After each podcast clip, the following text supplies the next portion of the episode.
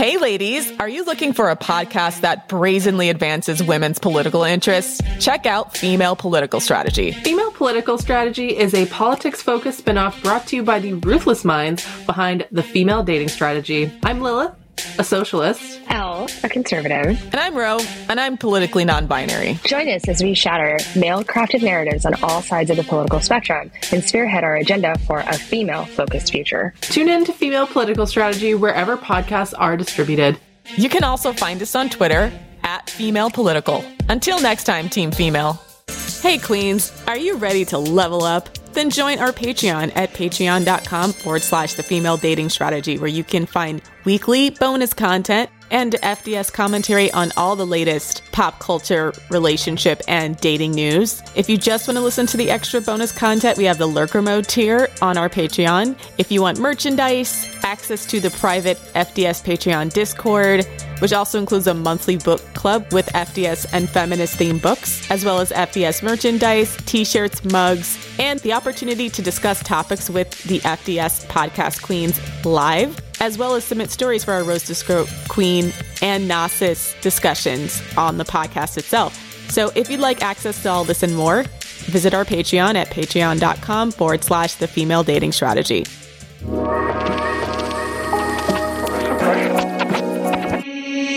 What's up, Queens? Welcome to the Female Dating Strategy Podcast, the meanest female only podcast on the internet. I'm Reaux. And I'm Savannah. And I'm Lilith. All right, so the continuation of our discussion on Love is Blind. All the tea dropped over the past week or so on the show. I didn't do the homework. I'm sorry. I only watched up to like halfway through episode eight. It's so cringe. I was literally skipping through parts of it because I was just so like pissed off with so many of the characters. Um, yeah, I couldn't handle it, so I'm sorry. But I'll listen to you guys roast them. It's very, very cheesy. Um, and right up until the end, they really try to make it seem like all of these couples had a chance, even the ones that pretty clearly didn't have a chance. We're doomed. Yeah. Very obviously doomed.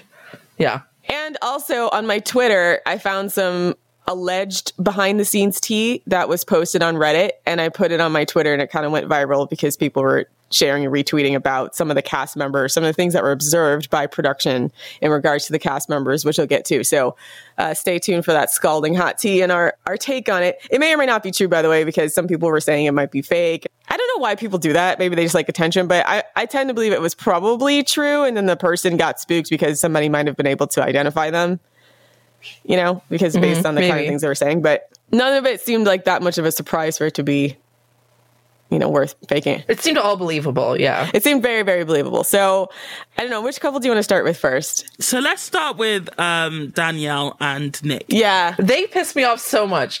That's what that was the couple that I was skipping through because they were arguing about nothing all of the time and I was like bitch you're pissing me off like why are you like arguing about literally nothing and like also when they met his mom um and she like her for opening line was like oh because i have anxiety and like i used to i lost a bunch of weight and i'm so insecure. I'm like Yeah. girl like why is that your opening line? Like wh- when you're insecure i this i don't know. I, I get it like some people are really insecure but like i ne- when i'm meeting someone i never just like trauma dump all my insecurities. I save that shit. I keep that shit locked down. I don't tell my tell anyone except for on the podcast. But When you meet her mom, it becomes really obvious why she's the way she is because her mom makes little backhanded digs at her and puts all her business out in the streets. Yeah. I see why she's got constant anxiety. Her mom's really bad with boundaries. She's always negating the things she wants. And then she's always just like leading with all of her personal information. She she tells the camera within like five minutes, like, oh, um, how often are you having sex yeah, how often are you having sex? But also like I was going to be a psychology major. And um, so I'm really good at reading people and then goes into this tirade about how like Danielle is always uh, sabotaging her relationships, etc. And I'm like, I would be so embarrassed if my mom just like yeah that was creepy went and said all of those things about me to a camera, right? Whereas you see everybody else's family was somewhat protective of them yeah Yeah. in front of the camera, whereas like Danielle's mom was just like diarrhea of the mouth, telling all her business. and then psych- psychoanalyzing her. I'm like, yes, that's why she's always like psychoanalyzing herself and then feeling a need to like overshare because that's basically the way her mom treats her, right? To people. Yeah, it's a shame. Girl needs therapy and you need to like spend a significantly, significantly less time with your mom. Yeah, put some boundaries on that. And I don't, I don't, I can't get a read on her mom whether she's like a malicious person where she's just doing it because she's threatened by her daughter or if she's just generally thinking she's helping and kind of clueless. That I can't really tell, but whatever what she's doing is pretty actively harmful. Yeah, that's true. I thought, yeah, their their family. I don't know, families that overshare like that kind of creep me out. My family's very reserved, and so when I meet, uh, or actually no, I have one side of the family's very reserved, one family that's like too open, like creepily open. Um, I, I don't spend as much time around them for that reason. But yeah, sometimes I'll meet other people's families, and I'm like, really, you're you're talking like I'll go over to my friend's mom's house, and I'll be like, and we'll be talking and like her mom will ask about we'll talk about her sex life and i'm like that's cool and all but also like a little weird to me. Like i have to have a couple glasses of wine and be fine with talking about my friend's mom's sex life. You know what i mean? Like Even though that's cringe, it's like I would just feel so bad if you know you just like talk about all your daughter's faults and flaws in front of people and then psychoanalyze. Like it just feels treat her like a you know asylum experiment Yeah. or something i don't know Yeah, so I feel for Danielle because I feel like she's got to work on her mental health and put serious boundaries on her mother and by extension her family. So, okay, so the tea that was spilled behind Nick and Danielle, they basically played up the drama a little bit more for the camera and that they weren't fighting as much as it seemed like. Maybe some things were misinterpreted between the two of them where Nick is a little bit more reserved and then Danielle having anxiety, she like wants answers right away, you know? based on the reunion show, they went to therapy and started working on those issues, and that more or less like uh, Nick's a lot. oh did they actually get married Yeah, they actually did. They did get married. oh they're still yeah, together they're still together. Yeah, And they're still together, yeah. I wasn't surprised by that, to be honest, because despite all the bickering, um, and like given their temperaments, they seemed decently well matched. So I wasn't surprised that they got married in the end. oh that surprises me okay yeah, and it seemed like um, Nick was actually he loosened up to some of her more sillier traits too, and he said that like he he says that they made him seem a little bit more. Um, like a dork of a neat freak than he was. Yeah, where he's like he's like he just doesn't like things broken. He's like and Danielle even says on the on the reunion like oh he's the one dancing on tables now. And he's like well I have sturdier tables and she's like well my furniture is cheap. So that's probably why. And he's like yeah I just don't want broken stuff. But you know it seems like they've integrated their friend groups. They've integrated their lifestyle. They moved in together and it's it's pretty cute. her cat is super cute honestly like her cat the mm-hmm. orange and like black mixed kind of color oh so cute anyways yeah i just wanted to say her her cat's adorable i would like i would dump the bed keep the cat no i'm kidding anyways Yeah, um, i wonder if did their cat and dog get along because he has a dog she has a cat How I think so. Yeah? I think they said it was Oh. fine. So they're like the cat's a little Okay. skittish, but it wasn't like it wasn't like World War Three or anything um, with the cat. Okay, so cool, uh, cool. yeah, so I mean they ultimately worked out, but I think again they're they're modeling some healthy behaviors in the sense that they're going to get therapy together. Um, they seem to be uh, open to um, not triggering each other and figuring out how to communicate. And they just said, you know, they said some of it too is the pressure cooker of figuring out if they were going to get married caused some of the argument flare ups because you're you're kind of forced to deal with it then and there. right So they said once the show is over, there was less pressure that they could kind of like rea- relax into their relationship a little bit more. So I don't know. I, I wish them the Okay. best. Um, you know, I, I feel like always, always good communication and patience and all that kind of stuff. So seems like they're willing to do it. So, um, Nick and Danielle. So next, should we do Jarrett and Iyanna? Yeah. didn't they also get married They also got married. They did, and they're still together. i think she deserves better Yeah, but me as long as he treats her well The way they interact seems cute enough, and they seem happy. But for me, it's just I. I think anyone deserves better than being, you know, publicly known as, you know, someone else's you, second you know, choice second yeah best option, especially when, um, you know, Mallory wasn't even, um, or Jarrett wasn't even like Mallory's first option. It just, it's just the whole, the, that, that whole like debacle just set a really, really bad taste in my mouth. And I was even surprised that Iyanna accepted his proposal after he basically said that she was second best. I was surprised she still said yes.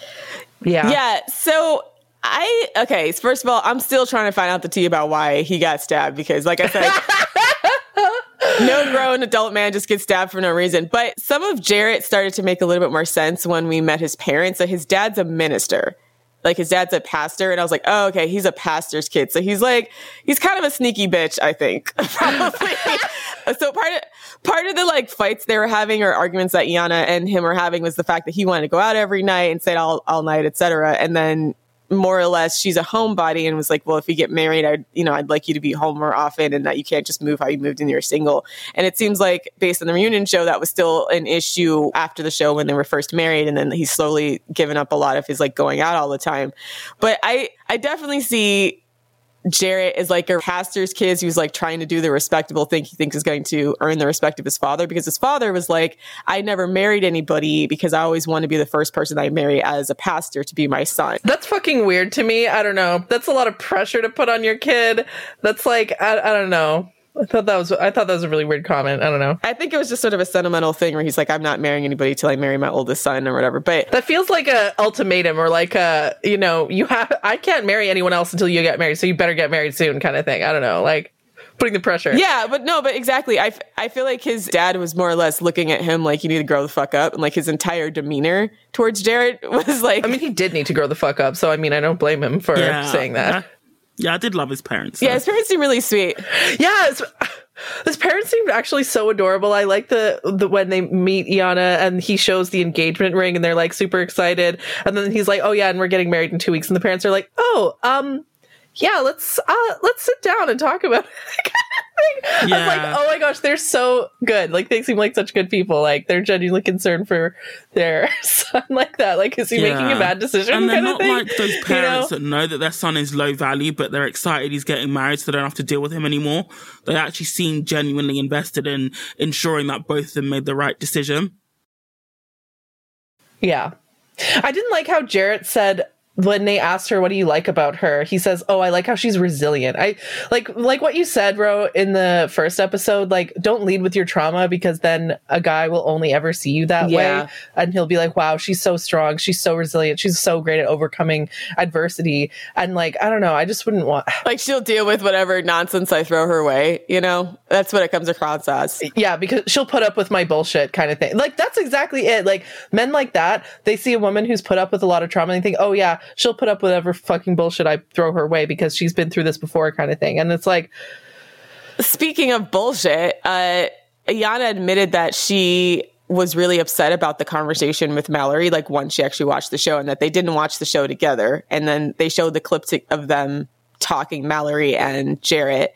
And she was like, Well, I was mostly mad at Jarrett because obviously Mallory, I don't know her, so she doesn't owe me anything, but Jarrett was my partner. And he was very clearly trying to flirt and do a last dish effort with Mallory.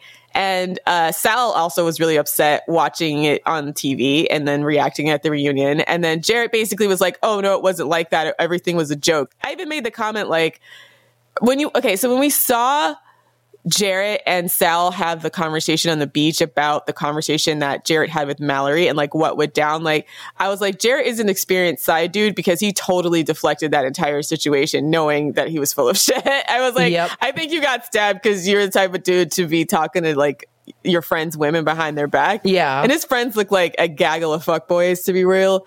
So I'm looking at it from the perspective of like, he lied way too easy with that situation for me to not believe this dude's not an experienced side dude. And so later, when they're both watching the actual footage, it's very clear that he was like not joking. Right? Yeah. So, no, he's very obviously serious about it, right? But then he tried to like It was just a joke, bro. Yeah, j- like say that to Sal as well as Iyanna, right? And try to make it seem like oh, it wasn't that big of a deal. So like definitely some sneaky points on that one. Um, he and he seemed like he was really overcompensating, like trying to be extra affectionate because maybe he knew he fucked up, right? He's like, yeah, I shouldn't have had that conversation, and I've apologized for it, et cetera, et cetera. And so um, I don't know. Once again, it's like, is it a public display because he feels guilty? Is it a public display because he knows it's going to look bad on his part? You know, like just trying to overcompensate. But I don't know. I'm I'm real sketch on Iyanna and Jarrett. I feel like he's definitely to cheat on her. 100% going to cheat on her. And then when that happens, he's to be like, "Oh, it was the devil that tempted me. Oh, it was I'm so sorry I sinned or whatever." I don't know. Is he particularly religious or does he seem like the kind of scrote who would like use religion to excuse his scrotery? I mean, I don't know. He never really brought up religion, but his dad is a pastor and I think it's it comes across to me like it's important to him to be respected in that circle right? So I don't know. Like I said, I think he's just a PK kid where like he's sort of loosely religious. PKs are like pastors' kids. Like uh, they're sort of loosely religious, but like you know, it's always like a, a, contentious thing between them and their family because they want the freedom. So I, I look at it like he looks at Iyanna as like a stabilizing force. And I think her, her parents are very religious as well. But like realistically, he wants to be in the streets. Like he wants, yeah, he wants for the streets. yeah, he wants to be partying. Like he, like he even, he didn't really want to give it up yet, but his community expects him to start to act a little bit more mature. But I'm, I'm a little bit, um, iffy on that because I'm like, well, can you really take a guy out the streets who doesn't want to be out yet? Right? Yeah, no, you can't. You literally Mm. can't. The only reason he's out is because he got stabbed. Right. So as soon as Yeah. he starts to like emotionally heal from that, he'll he might want to go back out, you know? Like seems like it was just a, a, a life threatening situation that made him change his mind more so than he matured out of that scene. Yeah. No, he needs he's he even said in like the first episode that he's looking for a woman who will take care of him if something happens to him. He seems like the kind of guy who's already mentally preparing for the next time he gets stabbed, right? He's just looking for someone to take care of him. then he inevitably gets stabbed again because he's gonna do something foul. Yeah, he already knows he's going to do something shitty that will probably get him stabbed. And he's like, "Well, at least this time I'll have a live-in female caregiver, so I'll be ahead this I'll be ahead of the curve this time." I do think he generally likes and loves her. I just don't think he's really about the life he's trying to Good for her. Yeah, I don't think he's good for her, and I don't think he's about the life he's trying to portray. And even then, he, there was some insight during the uh, the tux fitting where he was talking about the difference between like Mal and Iyanna, which is that like Iyanna wants to go back to school, and so she's not going to be having income and stuff like that. So he's going to have to carry a lot of financial burden, which I think he would he wouldn't have had to do that with Mal, which is also a motivating factor for him. So he also comes across like Oh, so when when uh, Iyanna brought that up in like I think it was uh, episode six or seven, she was like, "Oh, well, Mallory's more established than me," uh, you know, and so on, and so on. She asked about that, and uh, Jarrett was like, "No." So that actually was a problem. So he just lied to her face about it. Yeah, it was a problem. He mentioned it um, as like a thing he's got to now take care of. It's going to be more of a financial uh, issue because of yeah her not working. And so they they were talking about that during the tux fitting with his like gaggle of fuck boyfriends. I'm like, uh, all your friends look like they ain't shit. like, like, I don't really think. I'm just not convinced, man. I'm not convinced at how committed he is to this marriage. Like he might. I mean, he might turn it around. He might like really take it seriously. And it seems like he's trying, but that'll be interesting to see the one year later reunion. But I also think Iyanna's not going to leave him. She seems like she's a bit of a doormat. So Yeah, that's sad. yeah, I, it'd probably take a lot for her to actually leave. So next on the list was Sal and Mal. Did they get married? Um, no, they didn't. So what happened? okay, good. Episode 10 was uh, Sal said that he thought it wasn't right, that uh, he felt like there was trust issues in the relationship, which, yeah, obviously between the two of them. And then um, two, that her family didn't come through. And so he didn't feel right doing it because their- her family didn't approve, which he also talked about, I think, on his Instagram. Oh, her family literally didn't go to the wedding. Oh, that's cold. Uh, her sister did, but her, her parents didn't. And I don't think he got to meet a lot of her extended family. And remember, her sister was really iffy about Sal when they met during the like parents exchange. It was interesting to see the contrast, right? Like Sal's sisters are really open to the experience and like talking to her and, and trying to embrace her. And then on the other hand, uh, Mal's sister was really skeptical. She was like, "Are you sure this is the right decision? I'm not sure this is to be good for you." And she wasn't like she wasn't like outright disrespectful of Sal or anything, but she's like, "I don't know you, and so I'm not trying to be rude, but you know, our parents aren't really in, you know interested in being part of the circus, etc." So Mal didn't really have her family's full support, and then Sal didn't feel comfortable with that. In addition to the fact that they had both now had some like weird fuckery going on that rightfully so gave the other one trust issues, right? So first it was Mal's little flirtation with Jarrett, which, you know, it's really shitty that both Jarrett and Mallory tried to g- gaslight Sal about that situation. Yeah. And Sal was pretty visibly pissed during the reunion, being like, okay, when I saw that, I was definitely pissed again because he's like, you guys both He's like, I was right the whole time. yeah, he was right. Yeah. They trashed him for no reason. And then secondly, the other thing was that when the girl showed up at Sal's sister's home, that he says was like a girl he was sleeping with or friends with benefits that is taking it way too seriously. That apparently uh, gave Mel, Mal a lot of hesitation as well. And if you believe the tea that was spilled on Reddit, that argument went on and was pretty intense for a while. Um, so a girl that claimed to be dating Sal showed up to his sister's house and like caused a scene. Can I just say, I also like how Sal has a bunch of sisters. That's another thing I look out for when I'm dating. My boyfriend has two sisters, and so um, he's like a middle child. So I always look for men who have sisters because they're usually more friendly to women and just like better than men who only have brothers. Well, okay, so it's hard to tell what that situation was because Sal's because obviously she knows Sal's sisters, right? And then the tea that was spilled on Reddit was that Sal was allegedly actually seriously dating this woman, but then ditched her to go on Love is Blind. But he, you know, Oh. it's hard to tell what the truth is there because he's like, well, they notify you a year out from when they start filming that you're going to have to do Love is Blind. So he's like, I was upfront with everybody involved that this, you know, I was going to be doing this, right? And what his motivations were that I'd be here trying to look for my wife. So either the girl, either he's being a fuckboy and wasn't really honest to her, or he was honest with her and she's a little nuts. But like either way, kind of poor judgment on his part. So Maybe. I don't know. it's hard to tell because Sometimes exes be crazy like that. I don't know. sometimes they're crazy, but then I'm like, I sometimes I feel like the quiet ones are like the biggest fuckboys. That's why I'm sort of Maybe, yeah. I'm a little bit iffy with him, and and also like because it's with reality TV, there's always the types that just do shit because they want to like be on TV. True, yeah. Were you serious about trying to find a wife, or were you just trying to look like a good guy and promote your mariachi band or whatever he plays in? His ukulele. Can I say it was hilarious when he was like, "Oh yeah, we're gonna have a bunch of kids and they'll be like a little mariachi band." I was like, "That's so adorable."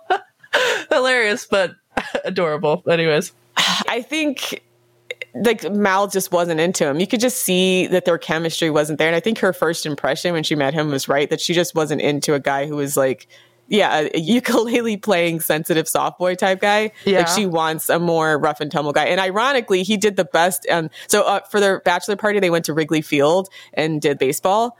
And ironically, Sal was like one of the best performing baseball players there. that's hilarious. That's awesome. Yeah. So he has some athletic talent and he was like, maybe I should have been a baseball player. But he's like, I'm just not into sports. I'm into like, you know, music, etc. So I just looked like ultimately Mal, that's just not the type uh, that Mal wanted. But, you know, she was maybe trying to lean into the experiment and date against her usual type who apparently treats her like shit. I thought she said like, "Oh, I'm like, oh no." She's like, "Oh, I'm one of the guys. You know, uh, this is the type of guy I like, but they treat me like I'm one of the guys or something." No, she said like, she, yeah, she says that they're just like not, they don't ever like uh, really compliment her or make her feel good, like making her feel like, oh, you're a bad bitch, etc.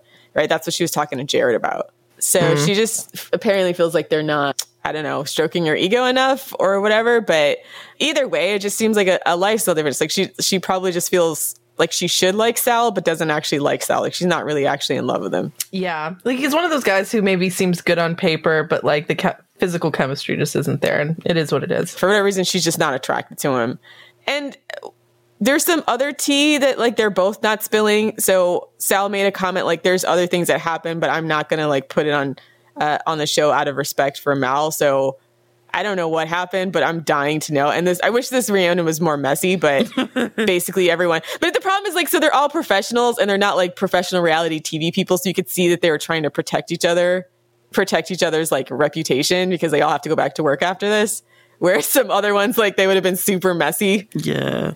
but Yeah, true. Except for Amber in the first unit, because like she didn't have a job, she, she had no qualms. Like She had nothing to yeah, lose. airing everybody the fuck out. Like she was such a, a horrible person. Like I, that's when I turned on her was during the reunion of the first uh, of the first season. I was like, uh, like gross. Like they definitely gave her a good edit. Uh, yeah. So that's I mean that's essentially what happened with Sal and Mal.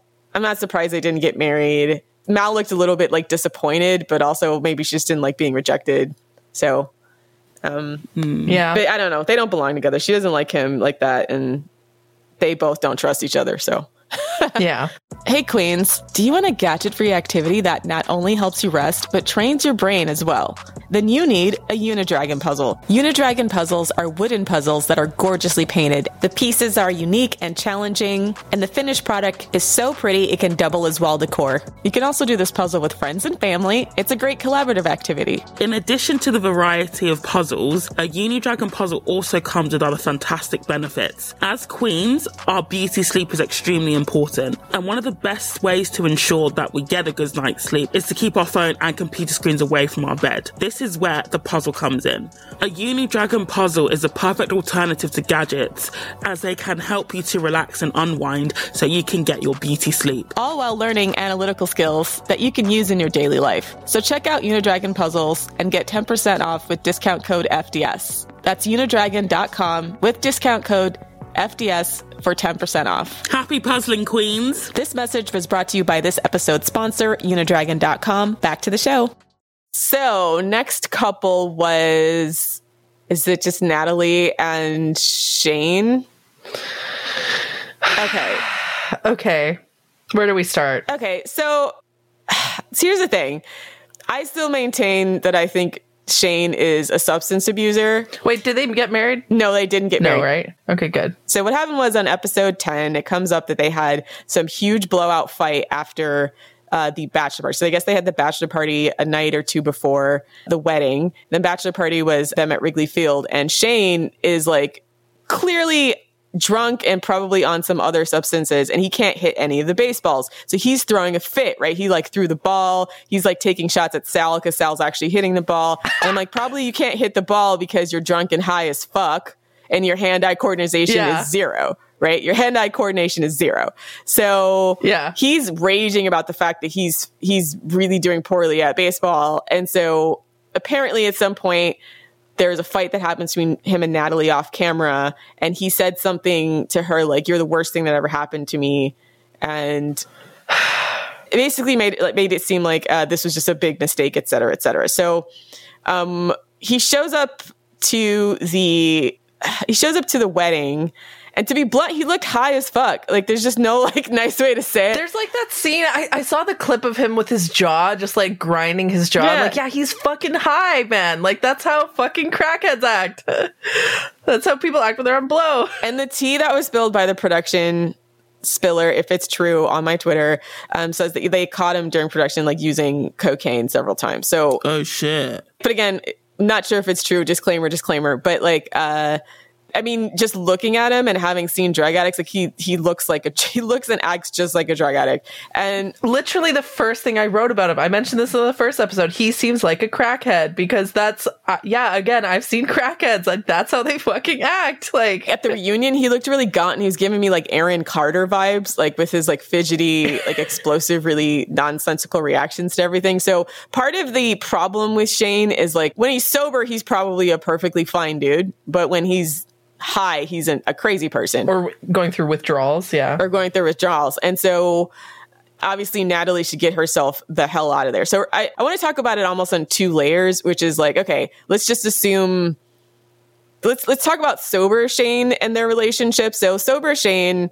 and Natalie to me never seemed like a good match. Like I said from the last episode, she doesn't like to give him like the compliments and she can be very cutting the way she talks to him, being like, "Oh, you're a piece of shit" or whatever. She has a very sarcastic sense of humor. But for someone who like you know likes words of affirmation Requires constant praise and validation. Yeah. yeah, that's really going to like start to cut down their self esteem and like piss them off. So that communication issue to me was always going to be a problem. And like I said, I don't think it was a big deal if you just need to compliment your partner. And, and again, it's just a, maybe a, a communication style difference.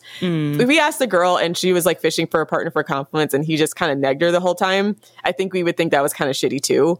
But like in this case, it was such a mismatch that I was like, why are you, why are you like keep continuing to pursue this guy if you don't actually like his personality? Like you're overwhelmed by Because she thinks he's hot. That's like literally the whole reason why she was with him. Like the moment she saw him, she's like, "Oh my god, he's so hot!" like she said that several times throughout the series. You're so hot. He's so hot. That's the reason why. Like he's tall. He's like tall white guy. tall. Uh, tall. There, I saw this tweet a while back that was like, "Is he attractive? or Is he just tall and white?" yeah, yeah, that's what it comes. I, And I hate to say it, but it did kind of come across to me like he's a tall, assertive white guy. So she's like hanging her hopes on him. And then secondly, when he was talking about his like financial habits, she was like, "Oh, we have to build a 401k," and he's like, "I don't believe in 401ks," and I spend like two thousand dollars a month on food. And I was like, Restaurants. I'm like, uh, nope, deal breaker. "It's not on restaurants. Like, first of all, it's not on restaurants. Let's keep it real." It's on drugs as well. Uh, some of it on drugs. yeah. and then two, like with Natalie, she's so like um meticulously organized. And like either he would have to give all of his finances completely to her, otherwise they're or they're gonna completely blow up about that. Like you can't have a person who has like zero financial sense and still wants control and a person who has a ton of like fiscal conservative habits. So I was like, this they mm-hmm. just don't seem compatible in all of the really, really important ways. And I struggle to see why they like each other. And and when even when you ask Shayne, the only reason he liked Natalie was like, well, she really likes me. So Shayne just really craves validation from someone. Yeah. And Natalie doesn't want to give it to him. And Natalie doesn't like how, extrovert he is. And Natalie doesn't like any of his financial habits. So it's like, why does she like this guy? like, I don't get it. Again, yeah, they're Yeah. so incompatible. Like what he needs to do is find another woman. You know how like in the um Annie Casina episode, she was like, "Oh, a narcissistic man will be like, I'm so awesome." A narcissistic woman will usually be like, "You're so awesome." So he just needs to get with another woman who will be like, "Oh my God, Shayne, you're so amazing. You're so tall. You're so handsome. You're so strong. Amazing. Blah blah blah." And the two, like two narcissists together, can be a power couple. Okay, like I'm not even convinced he's a narcissist so much. He's just like kind of insecure and like like just needs like a pep talk, right? Like he actually seemed kind of sad to me. That's how narcissists are. They're deeply insecure. They need constant praise and validation. That's how they be. To me, I just he doesn't seem like he's malevolent, like a narcissist that was trying to dupe not people. All, not all narcissists are malevolent, actually. Like that, that's another thing. It's like there's some narcissists that are like malignant. There's some narcissists that are uh, like covert narcissists. They're just like insecure, but like in a sort of passive kind of like, oh, like I think I'm great, but the world doesn't think I'm great kind of thing. But he doesn't even think he's great. Like I just think he has garden. I just think he just has garden variety low self esteem. But I will say the problem is is that his drug habit it makes it hard to read because his explosive anger problems are definitely fucking drug induced, right? So he has low impulse control, yeah. extremely low impulse control. So a lot of his behavior just seems to me like to be a person that's just whatever drugs he's on is completely shot his ability to assess the situation. And then when he gets when he, when he's off his drugs, he's going through withdrawal, he's massively insecure, right? He doesn't like the way he's acting when he's on drugs. And you can see like he's pretty remorseful and like for whatever for whatever is worth, seemed to genuinely love Natalie, but he can't control himself to- it's a toxic relationship. I don't think he actually loves Natalie. He likes the fact that she likes him. That's the thing. Like that's why I think he's a narcissist is because they don't like the per- actual human being in front of them. They like the validation that the person gives them. That's literally one of the first things he said when they got together and somebody asked him, "Oh, why do you like Natalie?" He was literally like, "Because she likes me." Because I was her number one choice from the beginning, kind of thing. Yeah.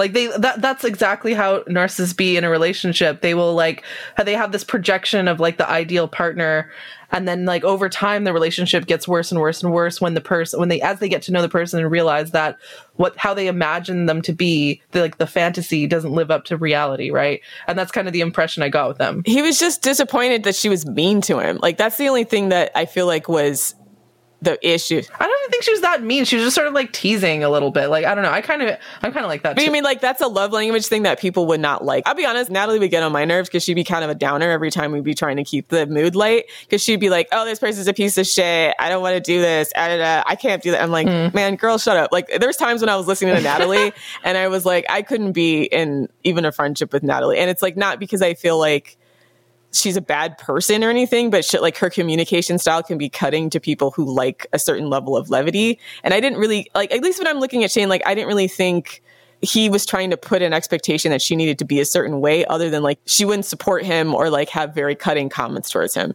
But again, we don't know the whole story. So it's hard to see that's, that's everything. And then when, and then, and obviously he had a couple times where he turned the argument around on her and he should have taken responsibility. And, but it's like all of them did that at some point, like in the fucking show. Um, Shayne did that. Nick mm. did hmm. that. Jarrett did that. Uh, Mal did that. Shake obviously did that. But a lot of them like turned arguments around on the other person when they should have taken responsibility, especially when he screwed up like Natalie and Shaina's name. And then mm. later when, uh, when they were arguing, um, Natalie was like, oh, well, I think you uh, have a lot to work on, et cetera, et cetera. And he says, like, he's like, I acknowledge that. And I'm even say it's like 80% my fault, but I feel like you never like apologize or say there's anything that's contributed to that. And so there's like a big, you know, contentious point there of them trying to say like, okay, I'm not the entire bad guy here. And then her being like, you know, you have this and you have this. So she's like very critical of him and that just causes him to lash out even more. So you have a guy who's low self-esteem, low imp- impulse control because of his drug use, and then a person who's highly critical of them. Like that just seemed like an explosive thing. But I don't know if that's a narcissist trait so much as like him just being on drugs. I'm also quite like hesitant to to label people as a narcissist, like based off a reality TV show and you haven't met them and it's all edited and spliced together in different ways. Like his True. behavior is very questionable, but I, I think it's really, really diff, especially when they, you know, the producers of the show clearly have an agenda.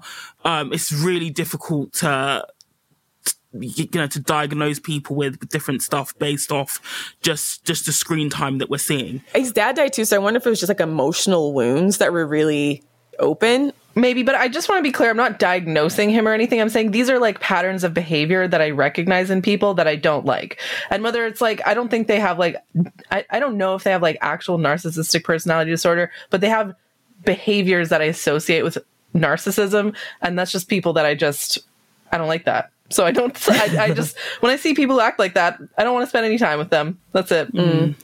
And we'd just like to take a moment to thank the sponsor of this episode, Davy Piper. If you're looking for comfortable loungewear and to celebrate women's achievements, then Davy Piper is the one for you. Davy Piper's story is the story of women. Each of their products is made with premium fabric and has been thoughtfully curated in honor of courageous women who inspire us to be better. Just like their Diana Classic Sports Bra, which was inspired by Diana, Princess of Wales, who used her platform to help those in need, including those struggling with mental illness and cancer. Or the Nelly Simply Wireless Bra, inspired by a mother of eight, six by birth, and two from adoption.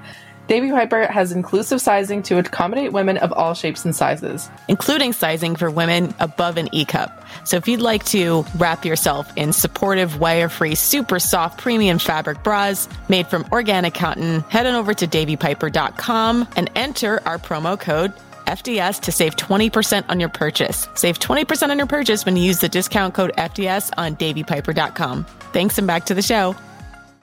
Okay, so I think that's kind of it with them. They said they tried to date a little bit after the show and be friends, but it blew up in their face. Uh, and there was an awkward moment where Vanessa Lachey asked Shaina and Shayne if they had had any communication after the show, and Shayne like completely shut it down. He's like, I don't want to talk about that at all. And it, and like he was already kind of emotionally volatile because of the conversation between Natalie and him. And then like Shaina came through and clarified and said like, no, we didn't hang, like we hang out once, but we didn't, nothing happened between us, et cetera, et cetera. I just want to make that clear. And then they went on both their Instagrams and said like, we never had anything romantic. Who knows if that's true or not? But, um, the tea on Shaina was Shaina allegedly had a boyfriend already. And that again she was on here she was on the, the show as a stunt queen. Oh so she had a boyfriend the whole time? That's hilarious. But that's that's the tea that's the tea right? Like it's not confirmed and she obviously hasn't said anything to that effect but the tea that was spilled on um on the reddit was that like she actually had someone that she was seeing and really? Yeah. that's hilarious you know she's you know she's just a reality tv wannabe so. Oh wow. Um, okay Wow.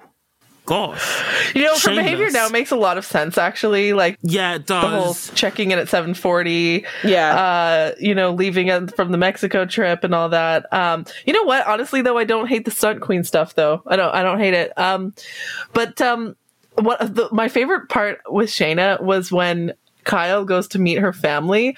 I loved how her brothers were just grilling him. I really enjoyed that scene. I really enjoyed watching Kyle get grilled. Um, I like that her family's very protective of her. Her mom seems like a really nice person.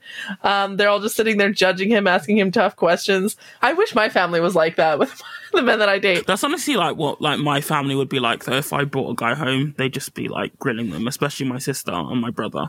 Yeah, they gave me strong like Christian conservative vibes, which I mean, I, I have very like um an adverse reaction to them somewhat, but I also understand where they're coming from because like for people for whom that framework is really important, they want to they want to be able to fold a guy into their family who has their same beliefs and values. And and yeah, and Shaina's mom says like I can't give him um, my blessing because you know he's not a Christian and he doesn't believe, and I think they just don't they don't like the guy because he doesn't have their uh, their particular brand of beliefs. So, but I do think her brother made kind of a weird comment, like, "Oh, as long as you like being American." So I'm like, oh, okay, so these are like deep Trumpers. So these people are racist. Okay, probably.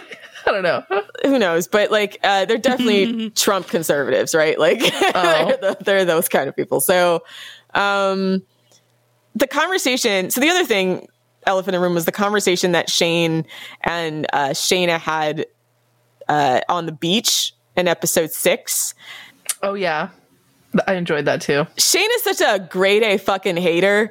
I hate it. Like, listen and listen. I'm I'm gonna like I'm gonna t- kind of put myself out there. Like I know it's like I this is happening before. Where like you know a new guy comes and like two girls might like the same guy, and then the other girl gets to him like just slightly quicker than you get, and like that salty ass feeling when you feel like you lost. Like you got to figure out how to handle that better because she just looked bad. right? Like, you Yeah. got to keep your dignity. Like, she was like, oh, you guys are a joke. Like, she was so toxic in that moment. Yeah, that that was the one part that I found entertaining, but I was like, girl, like, yeah, save your dignity. The whole like, oh, I can find another guy for you if it doesn't work out with Shayne. I was like, oh, you sneaky bitch! Like you're trying to. su- That was like mm. her trying to suss out how serious they were about each Yeah, other, exactly. and, and trying to see if like, oh, can I swoop in and like steal him, kind of thing. I'm like, girl, like, don't try to steal another woman's man. That's just cringe. She just looked so thirsty and pathetic. Like, it did, you didn't Yeah. look like uh, the bigger person. You looked really thirsty, pathetic, and salty as fuck. yeah, That was some, that was some grade A hater, hateration for like what?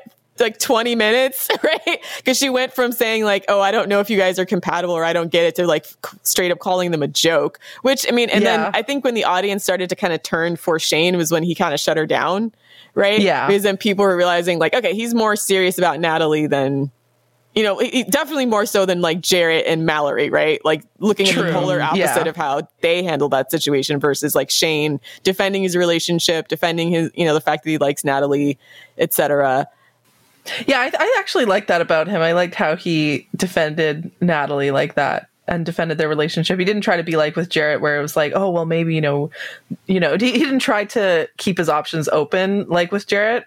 Um, so I did, yeah, I did. I'll give credit where credit is due. I thought that was cool. Yeah, he seems serious about marriage. Like he was one of the people I think was on there really trying to find a partner and wasn't there just to be on reality TV. But I think Shaina was there to be on reality TV, but then felt extra salty when she didn't get picked by the guy she wanted, yeah. and then ended up with Kyle.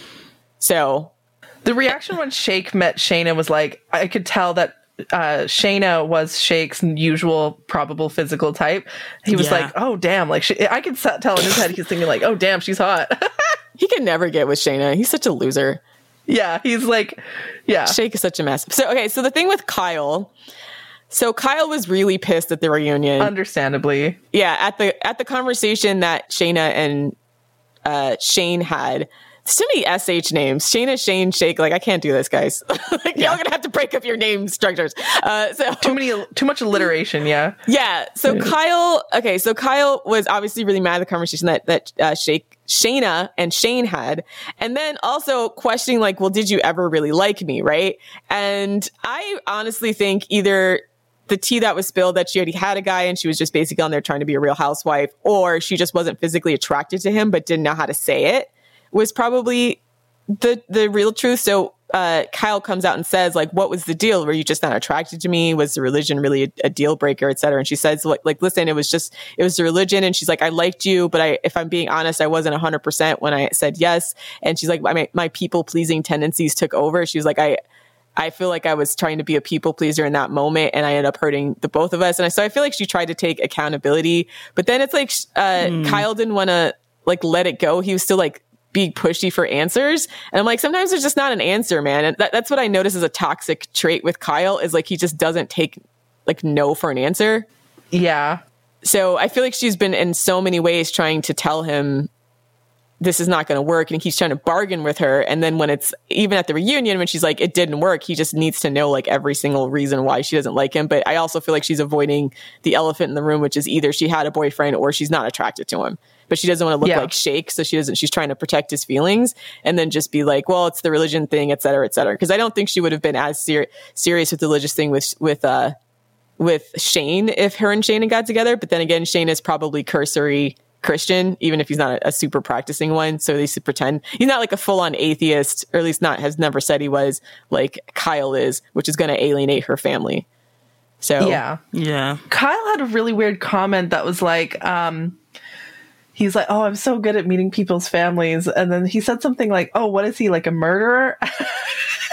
you know, like episode one of this, I was saying like he he has like devil physiognomy. He looks satanic. He looks evil. I'm not even religious or anything, but he's something about him just looks mischievous when he was like oh yeah what is he a murderer i'm like i don't know kyle you tell me are you an actual murderer like that doesn't surprise me Um, well, he did try to murder Shake in some Instagram car- comments. So, Oh. so the other tea that was spilled at the reunion, if y'all didn't know, was that uh, Deepti and and Kyle actually were close to getting engaged. really Yes. So, and the Oh. rumor is is that Deepti and Kyle are now dating. They reconnected after the show. Oh, yeah. seriously? You know what? Good for them, Queen. Good for her. I'm happy for her. so he was like all in the comments of the Love is Blind uh, Instagram, basically dragging Shake for Phil. Nice. Being like you're a narcissist, etc. But you can. It's funny. He didn't like. He didn't like uh, Shake from the beginning because I I watched a little bit of the beginning again, and there's a part where Shake's talking and Kyle's literally like nobody cares. nice. Nice. When you see the reunion, you can see that everybody on that panel hates Shake's guts. Like whatever he said, even before they saw the show, but even before they saw the show from behind the scenes cuts, when you see people interacting with Shake, you could tell they just don't like him. That he's just kind of a clueless douchebag. Yeah, I didn't like him. Like God, he was just so insufferable.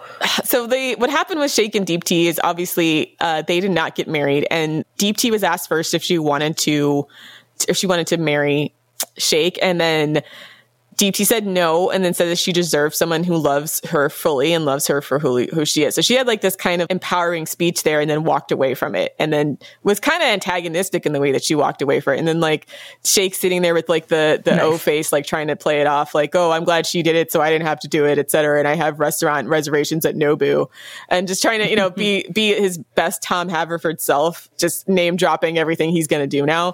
Um, Side note, Indian weddings look lit, and I low key want to culturally appropriate. like, Yeah.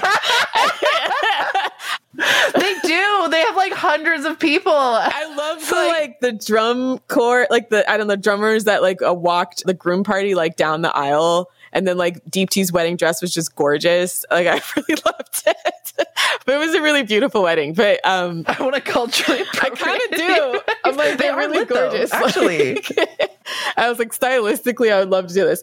Yeah, such a good but I know party, it's like it's got too much. I wouldn't do it because I wouldn't want to disrespect anyone's culture. But Unless you married an Indian guy, then probably Okay, that's to true. If have I marry someone. Indian. But then it wouldn't be a half. It would be a Yeah. privilege. But yeah. so yeah, so um, yeah, so the tea that was spilled on the Reddit was that uh, apparently like Shake was saying just way, way, way worse things that were even televised, and that he actually got an easy edit. So he said things like Deepti's loose skin should be studied by science, Fuck this guy. And that he normally dates small, petite white girls. He never date anybody over 110. So like he was basically telling everybody who would listen that he wasn't attracted to Deepti, and that not even just like saying he wasn't attracted to her, like actively insulting her and then comparing her to white women constantly. Oh my god. Wow. Uh, This is a very colorist, colonized, pathetic little man. he has a conquered mentality. Yeah, it's pathetic, man. Like it's so it's so embar- it's like so secondhand embarrassing. Like the entire reunion was like secondhand embarrassing because at one point everybody told him to shut the fuck up, and he did not shut up. He was like, "I have to keep it real," and I'm like, "You're a fucking clown." You're like so because you're fucking fake. Yeah. And you knew it was bad when even like Shayne was looking at him like he was crazy. Like Yeah. even fucking Shayne thinks Yeah. you're crazy for what you're saying. And at one point he was like, I'm not usually a fan of Nick Lachey because I just think he's a bit scroty, but he put Shake in his place and I loved it. Like, cause at one point Shake was like during the reunion, the only woman I'm attracted to in this room is, is like Vanessa. And he looked like he wanted, he looked like he wanted to kill him. Yeah, imagine the audacity of hitting on like Nick Lachey's wife. Yeah, in Someone's front of wife, them, yeah. and then being like, everybody else here is not attractive to me. Like he didn't even have to say that, but he says stuff. He says stuff he doesn't have to say. Like he's such a clueless douchebag. Like, what was the point in saying that? That's just Negging so the other stupid. women. And then he was like, and then Shake was like, "Oh no, we're animals." And then, and then Nick was like, "No, we're humans." Like, it's no wonder you treat people the way you do when you see them as animals. I was like, "Yes, Nick." Yeah, I Yes. if any like if I had to peg anybody as a narcissist, it would be him because he's so goddamn clueless. Definitely, yeah. But I also think it's like culturally induced narcissism where he feels like if I just act like a tool bag and nag women all day, then I'll look cool in comparison. And like he was, it, he got roasted so bad by everybody in the panel that by the end of it, he actually had to admit, like, I guess I have to work on myself. I'm like, yeah, bitch, like a lot of work on yourself. Uh, no shit. Yeah. and, and Deepti was like, it's not that you weren't attracted to me. It was just the way that he went about like going out of his way to embarrass and insult her. I completely agree. I completely agree. And I, I really like the way like Deepti siblings like defended her and had her back on Instagram. They're like, stay the fuck away from my sister and all that jazz. I was like, yeah, she's really winning in life because she's right. Like, it's fine to not be attracted to people. That wasn't my issue with Shake. It's just how he went about it and how he was justifying his shitty behavior. Like you didn't have to propose to her. Like you didn't have to, but then you propose to her and then just start making nasty, you know, nasty comments behind her back, especially when it's like, but you're clearly not Henry Cavill yourself, body wise. You're clearly not. Yes. What killed me was like when he was in the pool, he has loose skin. He used to be a, he clearly used to be a chubby dude. Yeah. He's got he's chubby too. Yeah. Yeah, he was fat himself. And I've often, and this is something I found with men, especially, like, they, especially overweight men, they have a huge, huge problem with overweight women. So, yeah. in his mind, it's fine. He was once overweight. His loose skin is fine.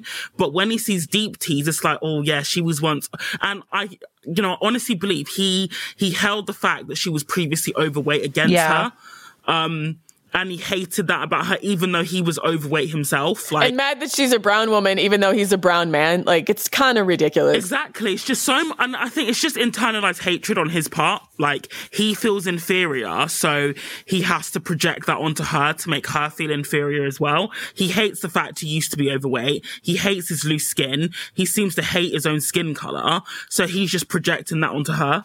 Like he hates the things about her that also apply to him because he hates Exactly. himself.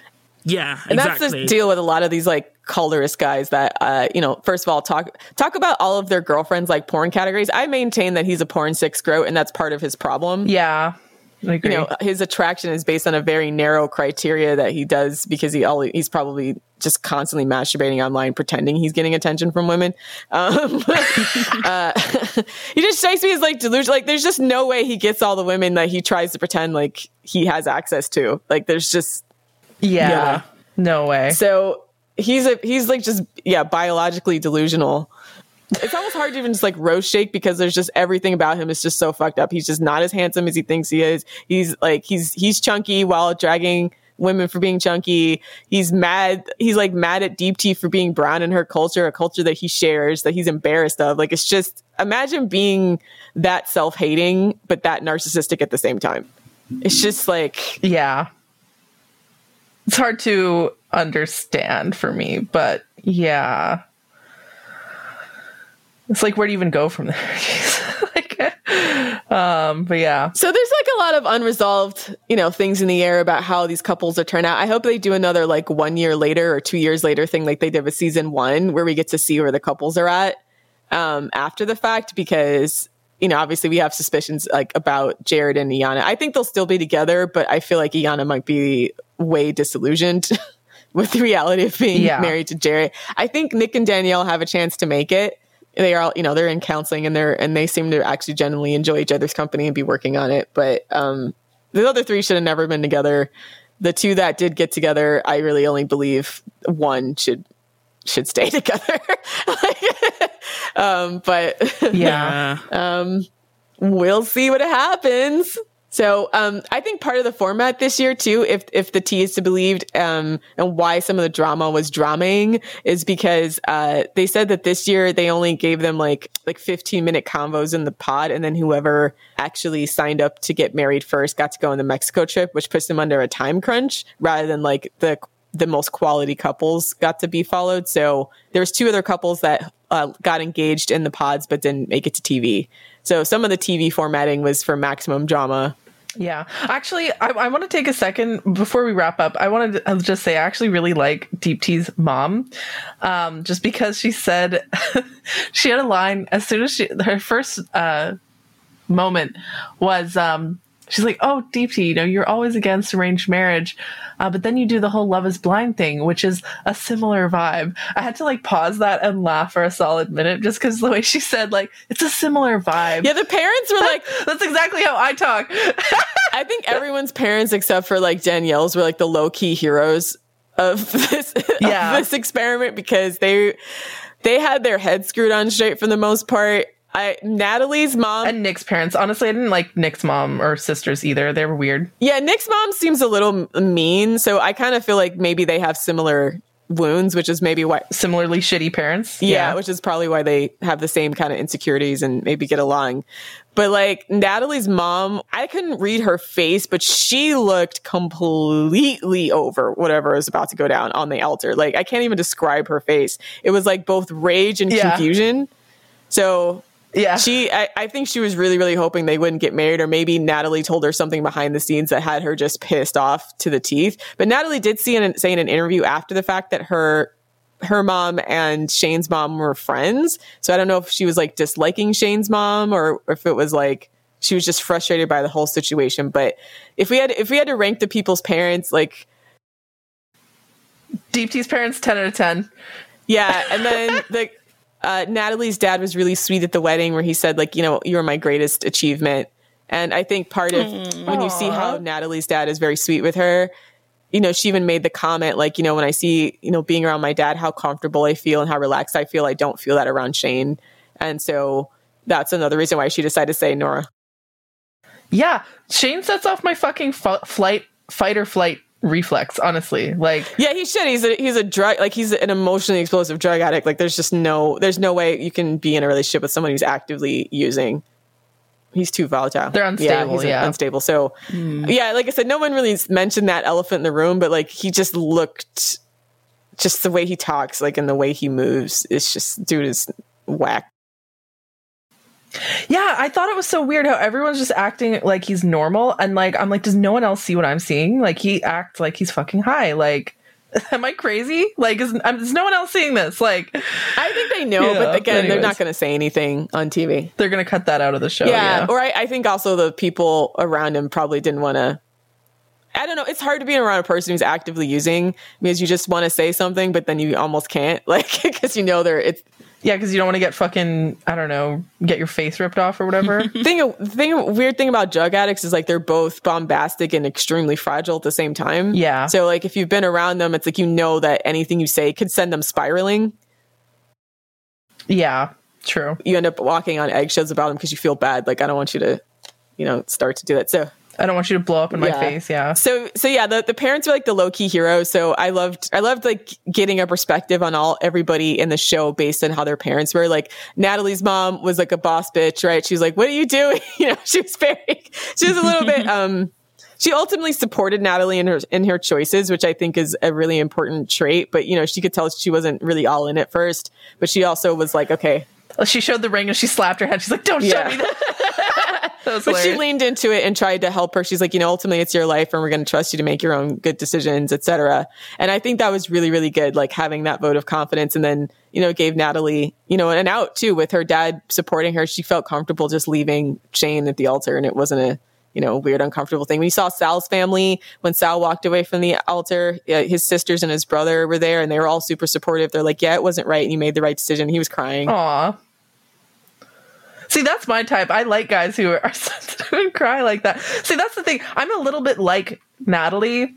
So, to be honest, maybe, that's why, maybe that's why I kind of like her. But, um, yeah, no, I like, I would, I would want to be with, so, I like guys like Sal who are like more kind of like sensitive and I can be like relaxed around, you know? But maybe he's a scrote. I don't know. You never know. But it's all TV. So. I mean, I don't know. It's just like I said, we don't know that situation, but like I said, it definitely soured my opinion of him, and I think uh, soured Mal's opinion of him as well. And I'm like, yeah, like now they both have really big trust issues because he has some mystery woman that's showing up at the house making a scene, and she's clearly flirting with Jarrett and not all that into the relationship. So there's just no way if they Yeah. were keeping it real. And I don't think they were. I don't think he was. She was into him. I think her first instinct was right that she just wasn't, you know, attracted to him for whatever wasn't attracted Yeah. to him. Yeah. so yeah, so yeah, the the families were the for the VIPs, and you can just see the difference between the the way the toxic you can you can just see the root of people's is- issues, right? Like the toxic parents. Based on their parents. Yeah the only people I'm a little bit surprised at is um Shake's parents seem really nice, and the fact that like Shake's mom straight up was on Deepti. She said she was on Deepti side. in the whole debacle, Nice. like she basically was like, "Listen, she deserves someone who's gonna love her fully, etc." She's like, "You're making me take Deepti's side," and she says that explicitly, like that she thinks her son's a fucking. I know. I think the reason. I mean, there are certain families where they just treat their son like a little prince, and I, that's what I mean about like the male narcissism is culturally trained. Um, that's the impression that I got. Like that maybe the maybe like Yeah, in this specific scenario, they took Shake's or they took Deepti's side, but I feel like in every other interaction, they'd probably be like, "Oh, my precious little son, he can do no wrong," kind of thing. I don't know. Like, as a person who's been around a lot of first gen people myself, I think some of it is like when your parents aren't like immersed in the culture you grew up around. Like, obviously, he grew up around white people. That likely he just started to tune them out from an early age.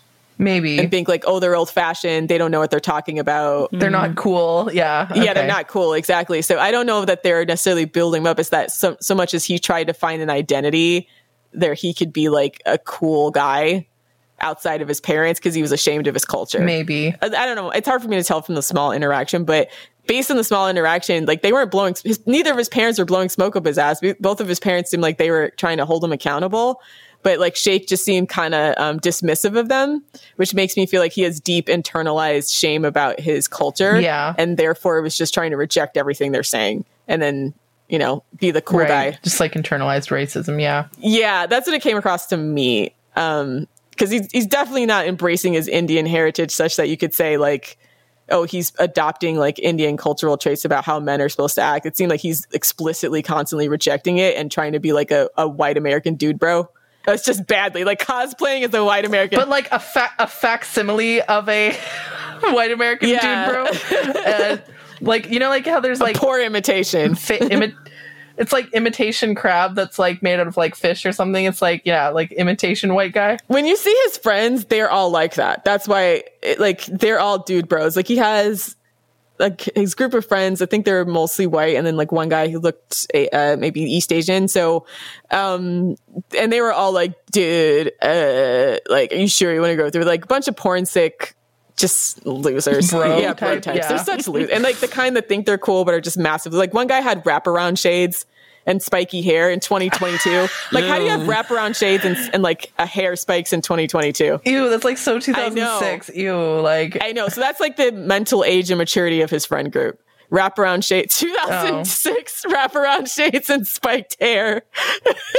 that's where they stopped maturing. That's clearly where they were. Gross. So like the, the kind of guys that would have been like watching Jackass and like trying to emulate it in their backyard. That's the kinds of kind of guys I'd be watching Jackass. That's exactly how they're how they are. Yeah, that's so true. That's Jake's friend group. So yeah, fuck Jake, fuck his creepy ass 2006 throwback friends. I hope his I hope his vet practice never takes off because I'm like, how are you gonna be a puppy doctor and like everyone hates you? Because that's the other thing. Yeah. How can you be a puppy doctor and be so fucking unlikable? Like, geez, it's just beyond imagining to me. I don't know.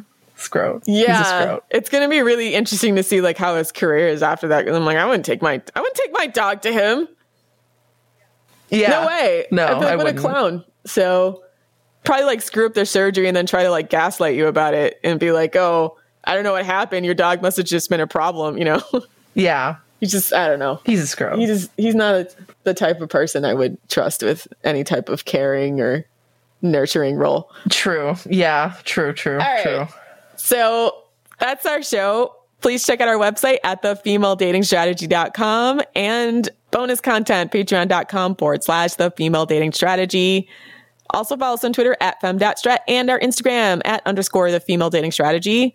Thanks for listening, Queens, and for all you 2006 throwback wannabe American dude bros. Your wraparound shades look stupid. Die mad. yeah.